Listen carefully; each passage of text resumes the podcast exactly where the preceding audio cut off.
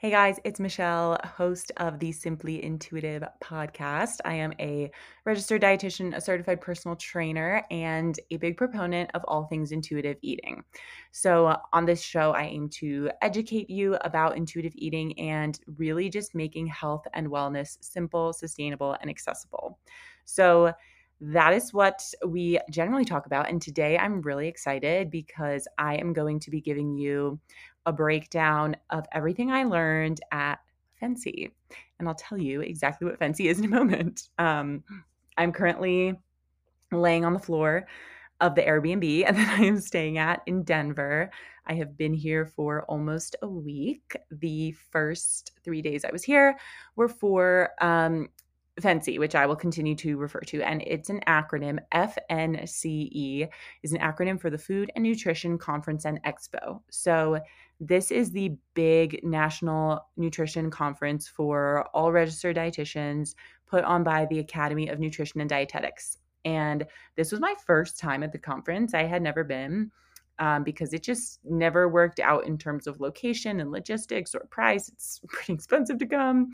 So I was very excited to be coming for the first time and to go to a lot of the sessions so that I could learn. Um, the conference has a lot of educational sessions where we get continuing ed credits and they're on all different topics. So this was not an eating disorder conference or an anti-diet conference or anything specific to the nutrition approach that I personally take. It was about just all things nutrition. There were some clinical nutrition talks, some on fertility nutrition, some about um, obesity drugs, some about pediatric nutrition, and then, yes, some about eating disorders, athletics, different things that are more up my alley. So I really went to a variety of these sessions, and that was very intentional. Um, I did not go just to the eating disorder sessions because I think it's really important to get outside of our bubble in in nutrition as a dietitian and just in life. You know, it's so easy to silo yourself and to you know be in an echo chamber of hearing the same things and the same opinions. And i i think that happens really easily in the anti-diet space where people are just always around other intuitive eating providers. And it's amazing i mean i love that. It's amazing. It's great to connect with people who have the same approach and mindset that i do and I also get clients who come to me and have questions about all the diet stuff they hear. And I want to know the research and the information so that I can answer those questions and I have that information. I don't want to just like tell myself diets are wrong, therefore I'm going to block out everything entirely. No. I want to know what's happening. I want to know what's being promoted in the world. I want to know what my clients are hearing about and seeing, and I want to have the answers. I want to know what's true. And I think that a lot of being anti diet and being rooted in intuitive eating is about knowing all of this stuff, like knowing your opponent, because we are the, uh, I guess you could say, minority um, in the nutrition space, which I don't know if that's actually true. I, I like don't know what the numbers are for how many intuitive eating providers there are versus weight loss or weight centric providers, I would guess we are the minority. Um, so, yeah, I just wanted to learn all the science um, because I want to know all sides and equip my clients to make informed decisions. So, I hope that is appreciated. That being said, I will be talking about everything and will use the words that the speakers use sometimes mentioning things like obesity, overweight, all of that. And I'm just presenting the facts and what I heard and what I learned. So that is why. Um, and we can dive on in. So I'm sitting here with my notebook right next to me with all of my notes from the sessions. And I'm just going to run through these, tell you what the session topic is, um, and then also share with you what what I learned and then my opinion on it, kind of my personal take. So, the first um, session that I went to was one of my favorites, and it was about ultra processed foods. And this is, I think, so important to learn about and really understand what these different things are and what like the lingo means because a lot of people talk about processed foods, meaning ultra processed foods. So, ultra processed foods were defined as foods that include ingredients of exclusive industrial use. So, foods that have an ingredient that is not a food on its own, that is like only used for industrial use was the word they used. So, like those preservatives and those things that you don't just eat by themselves. So, they have emulsifiers, they have gums. You kind of see those like stabilizers, those ingredients that you tend to not recognize, but you see them in a lot of foods. That's typically what they are. They just help with the shelf life of the food. And that is what makes something ultra processed. So, foods like rolled oats are technically processed. But when people talk about processed foods being bad, they're typically not talking about processed foods, they're talking about ultra processed foods. Canned vegetables, for example, processed. But if they're just canned without salt or any preservatives, they're not bad for you. It's literally just a vegetable. Um, and so again, that is a processed food that's not harmful. It's the ultra processed food that people typically are talking about when they are talking and thinking about them in a negative way. So that's what we're talking about. And the reason that ultra processed foods are usually seen as bad, unhealthy, harmful to our bodies is because um, of a few things. They usually do have added sugar and they lack fiber. So, the fiber piece is important because most Americans do not eat enough fiber.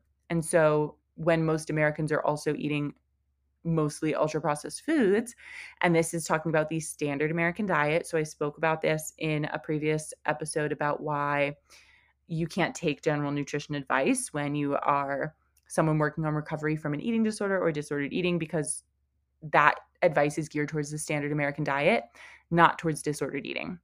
Um, so anyone eating the standard American diet is not having enough fiber, and then mostly eating ultra processed foods, which really lack fiber because fiber comes from fruits and vegetables and whole foods, whole grains. And fiber is really protective of our health. It's it's good for us. It lowers cholesterol, it lowers blood pressure, it prevents colon cancer. It has a lot of benefits. So that was a negative.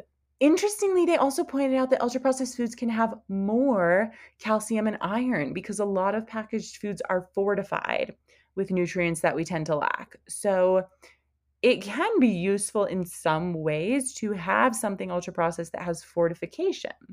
So we can't really like write everything off. This is a nuanced topic and I think the presenters did a good job at talking about all sides because they did recognize there are some things that maybe not necessarily are beneficial, but that we just need to take note of. So, the reason that a lot of people think these are bad and will cause overeating, this was, I thought, very interesting. Um, so, there are two satiety signals in our body um, two hormones, PYY and GLP 1, that send satiety messages. These are released from a part of the intestines when the food gets to the small intestines. So, our food is digested, digestion begins in our mouth, goes down into our stomach, and then into our intestines. And in the ileum, which is in the small intestines, that beginning part of the intestines, once it hits there, we start getting those signals saying, okay, We've got food in the body, we're starting to feel full. So, when you're eating whole foods, you get certain amounts of those satiety signals that tell you here's how much food you've had and when you should stop eating. With these ultra processed foods, because they lack fiber, they don't make us feel as full because they are more quickly digested. So, since they don't have as much fiber, the food is a very easily digested food.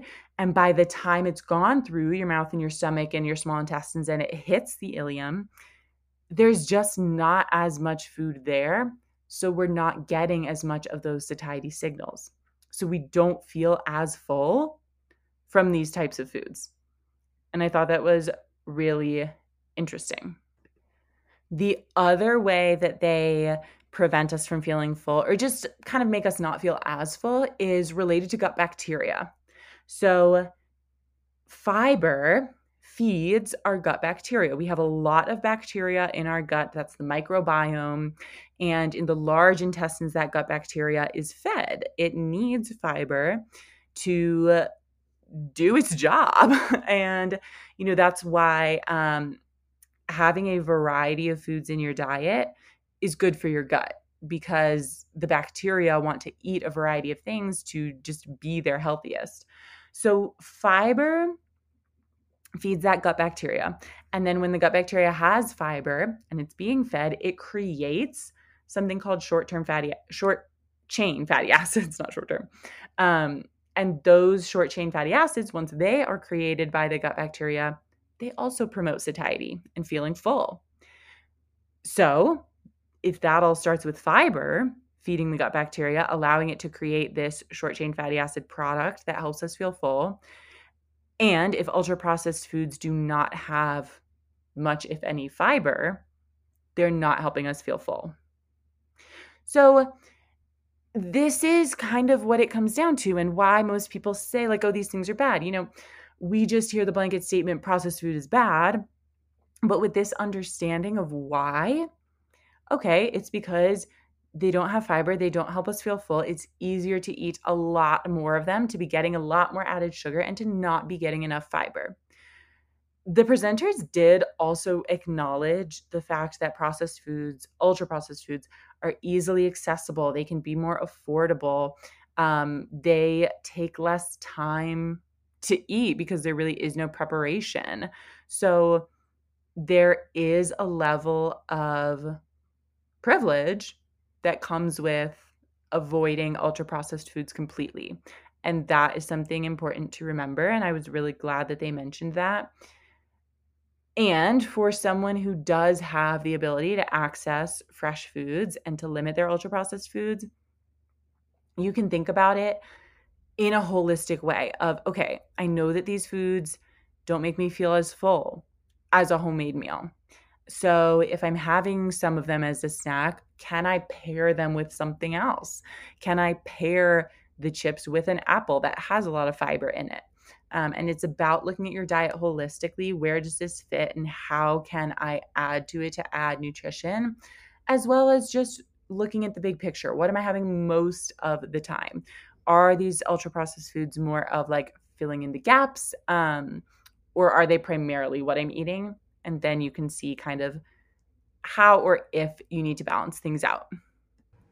A couple other notes about those. They did mention that the the gums and emulsifiers, those substances that create the definition of the ultra processed food, do have an inflammatory effect on the gut. So for a healthy gut microbiome, like we said, fiber feeds the the microbiome, so we want to be having those whole foods and it does create a low grade inflammation to be eating mostly ultra processed foods. So, again, we like this is something we want to moderate as much as possible within reason without it getting disordered and having that mental negative impact. So, it's very nuanced.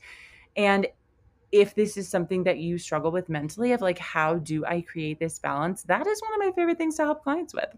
I work with a lot of clients, all clients really, in their recovery from disordered eating or eating disorders and getting to the stage of being able to incorporate gentle nutrition and talk about and talk about and understand what is health promoting while still maintaining the level of flexibility that helps you be an intuitive eater is really my favorite thing to do. And that's what gets people to that stage of full full recovery. So um, reach out read the show notes, click on the link, book a call with me if you want help with balancing that. So, that is everything on the ultra processed food session. The next one I went to was called a bottom up approach to trauma based eating disorders. This was about treating eating disorders with a trauma informed lens and really focusing.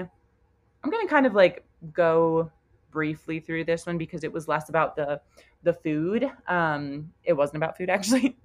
it was just more about rather than jumping into the food challenges and the nutrition and the quantities and the numbers and the well not that i ever really talk about numbers it's about first creating a sense of safety and how like nothing is going to matter when you're still feeling stressed out and dysregulated if that's the case then challenging yourself with a chocolate muffin is like so irrelevant so it was really about starting at the bottom, creating that sense of safety, helping with that feeling of regulation before moving on to the more mental challenges with food.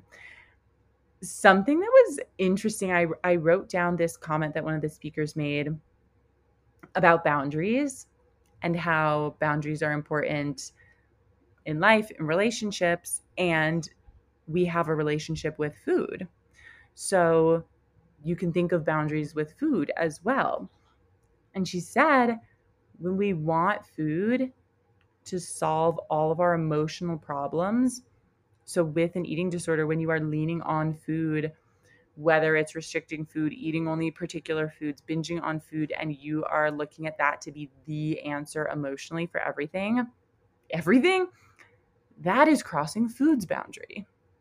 And it might sound a little cheesy but when you think about like yes i we have a relationship with food there are boundaries there. We can't expect 100% from anyone so we also can't expect 100% of answers from food. And i thought that was a, a really good point and a comment that i really loved.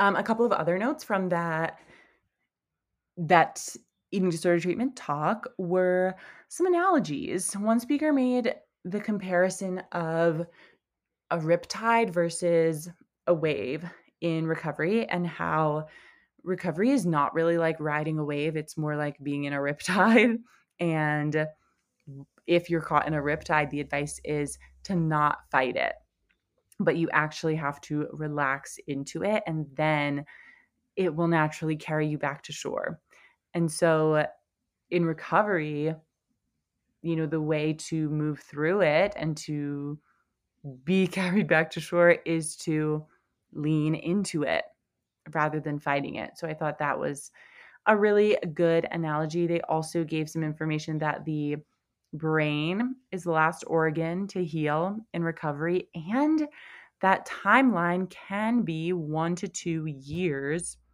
for your brain to be fully healed from the eating disorder. So just recognizing like this takes time. Those thoughts can and will change, and you have to stick at it. So that was that one. Um, the next session I didn't love, and I'm I'm gonna skip over. I didn't have much to say, but plant milk versus milk was an interesting one. This was a debate about kind of like which one is best, which one is better for our health. And it really did um what is the word I am looking for? I don't know. It just really uh, reinforced everything that I tell my clients. So I was very happy to hear this. The uh, the takeaways that I took were that the takeaways that I took that is such a redundant thing to say. I took takeaways. My takeaways were that milk is not bad for us. Milk is a solid source of calcium, of phosphorus, of vitamin D. It is fortified with vitamin D and of protein. And that's something that I think is really important to recognize because with these trends leaning towards plant milks, most of them do not have protein. Almond milk, I like to call glorified water, doesn't have protein. Oat milk, it's oats, there's no protein. Um, soy milk is the plant milk that does have a source of protein, but a lot of people have assumptions and preconceived notions about soy. And so they tend to stay away from it. But actually, that's what I recommend. If you do want to replace your milk with plant milk, if you're vegan for whatever reason, if you are allergic to milk, you're lactose intolerant, go for the soy so that you're still having that protein. And um, calcium absorption was also tested in soy milk. So a lot of times the argument against plant based sources of many nutrients is that they're not as bioavailable. It's harder for our body to absorb nutrients from plant sources rather than animal sources. And so, calcium is harder to absorb from broccoli than it is from milk. But the calcium absorption in soy milk was tested and compared to regular milk, and it was actually very comparable. So, you will still get calcium from your soy milk. So, soy milk gives you basically everything you need. Um, and regular milk is fine if you can tolerate it. Milk, cow's milk, and soy milk were also equivalent in bone mineral density growth in a study on rats. So, milk for bone health, yes, it can help with that bone mineral density. And soy was the one that was just as good as cow's milk. Almond milk was also compared in that study and was way less. It does not help our bones because it doesn't have those same nutrients. And then I also did really like the fact that the speakers mentioned the general point of diversifying your diet. Within a plant based diet, or if you're eating a regular kind of omnivore diet, it is always going to be healthiest to diversify and to be eating plenty of different types of foods. The next session I went to was optimizing IVF outcomes. And this is something that is not really relevant to the work that I do. Um, I don't typically see clients who are doing IVF, although it's possible, certainly, that I could. It was really just a topic that I thought was interesting. And I was curious. I haven't heard of this topic of nutrition and IVF, and what are they going to say?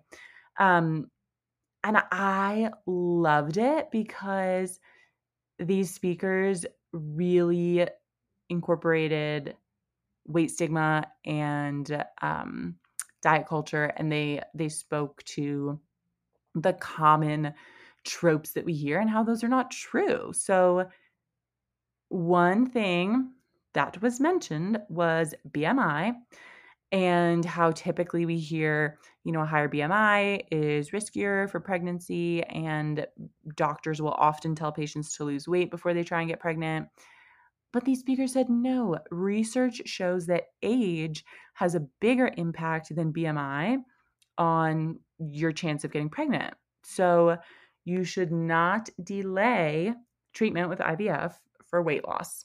It is not beneficial to the patient to make them wait longer to try and lose weight rather than just moving forward even if they are at a high bmi it's it's not going to help um they did talk about the pro fertility diet, certain nutrients, vitamin D, B12, folic acid, having plenty of these nutrients. Full fat dairy also helps with fertility. And I am just pro full fat dairy in general. It helps with satiety, it helps with um, absorption of fat soluble nutrients.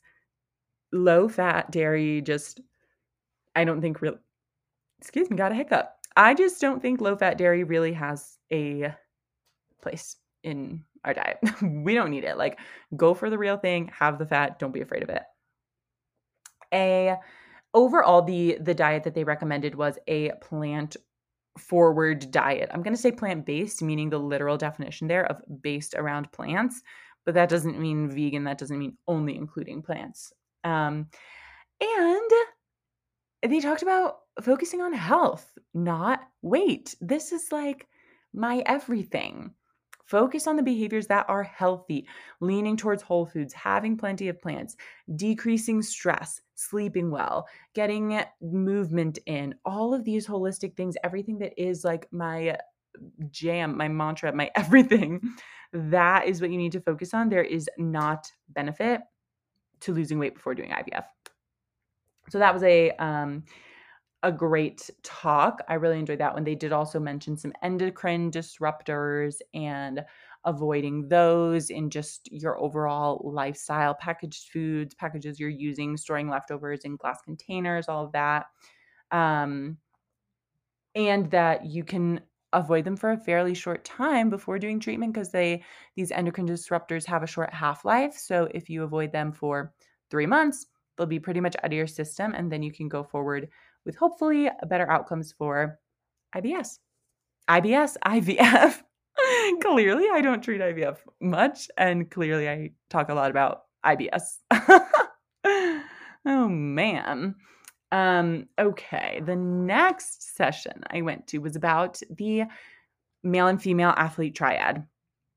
And so this is about um, low energy availability was really the main thing they talked about just not which basically is like insufficient caloric intake not having enough energy on board to do what you're trying to do especially in sports. This is related to athletes and it's the the triad is that low energy availability which then can lead to reproductive dysfunction which then can lead to poor bone health. So for women losing your period having menstrual dysfunction is very common and frequent or recurrent injury also is very common.